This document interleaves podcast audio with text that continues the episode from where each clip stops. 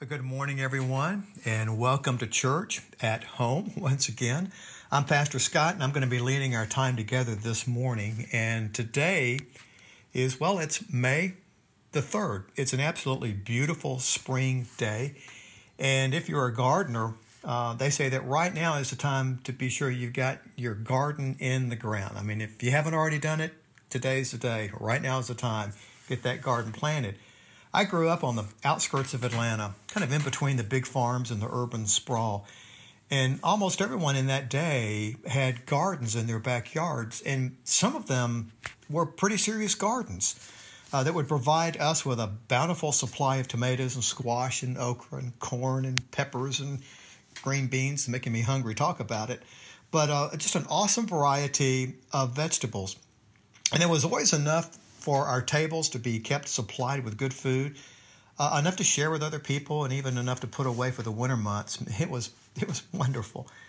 Well, the Bible and Jesus in particular uses agricultural terms to talk about the care of our soul and about spiritual realities. Jesus would talk about gardens and seeds and vines and fruit trees uh, that would be planted and they would become fruitful or not some in some cases and they had to be tended for, cared for, and protected from enemies. But they were designed to be healthy and fruitful and to teach us about spiritual reality. Now, in Jesus' day, almost everybody understood the language of a farmer because they depended upon the earth and God's blessing upon their crops to sustain their lives and to survive. So these would be very, very powerful analogies that they could relate to. We today, we may or may not be farmers or even gardeners, but you and I have a living soul that needs to be cared for. We have a, a living spiritual life that has to be tended. It's got to be fed and nourished and cared for and protected. So, this morning, for a few moments, I'd like to talk about three realities for having a, a healthy soul. And some of these things will actually help you with your garden if you're going to plant that later on this afternoon. So, let's read today from Mark chapter 4, if you want to take your Bible, Mark chapter 4, beginning with verse 3. And uh, this is Jesus teaching, and he says, Listen, consider the sower who went out to sow. As he sowed, some seed fell upon the path, and the birds came and devoured it. Others fell upon the rocky ground where it didn't have much soil, and it grew up quickly since the soil wasn't deep. But when the sun came out, it was scorched, and since it had no root, it withered away.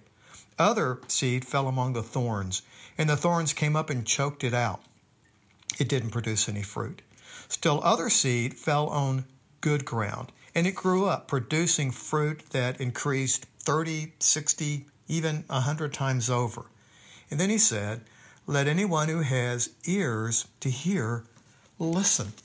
Now, a few verses down, he has to unpack this for the disciples. They come to him and go, What was that about? Talk to us about it. And he, he begins to explain that the sower is the person who's sowing the, the word, the, the word of God, that the seed is the living word of God that's able to bring life.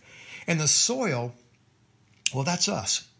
That's our soul, the condition of our soul. And God's desire is for us to receive this life implanted and for our souls to become beautiful, fruitful, and overflowing, an overflowing garden of life.